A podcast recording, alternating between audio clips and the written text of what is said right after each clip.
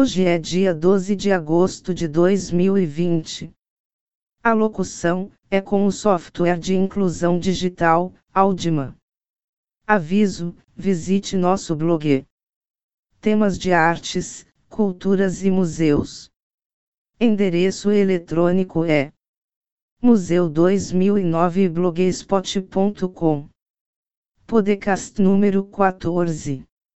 O tema de hoje é o Museu da Ciência reabrirá em Londres com uma exposição sobre humanidade versus doença. Londres, Reuters. Exposições mostrando a batalha da humanidade contra as doenças infecciosas saudarão os visitantes que recentemente saíram do bloqueio por coronavírus quando o Museu da Ciência de Londres reabriu suas portas na próxima semana, após seu mais longo fechamento desde a Segunda Guerra Mundial.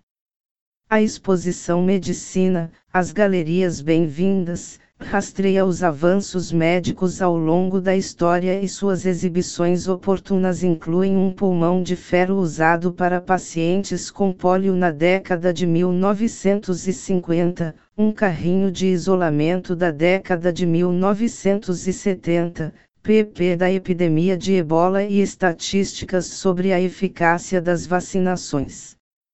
As cinco galerias, que inicialmente foram inauguradas em novembro de 2019, são muito relevantes, é claro, para a pandemia Covid-19, disse a vice-diretora do museu, Julia Knights, à Reuters TV.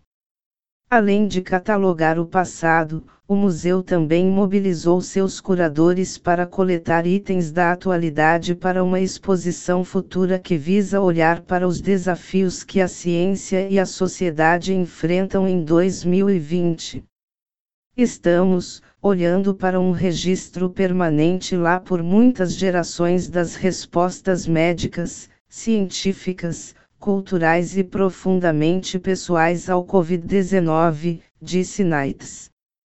O Museu Profundamente Limpo vai reabrir em 19 de agosto e está oferecendo ingressos cronometrados gratuitos online para um número reduzido de visitantes para permitir o distanciamento social e controlar a movimentação no Distrito de Museus de Londres, que também inclui o Museu de História Natural e o Victoria e Albert Museum.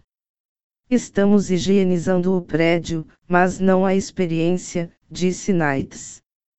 Escrita e edição por John Stone Street e Ana Rantala. Agradecemos os ouvintes.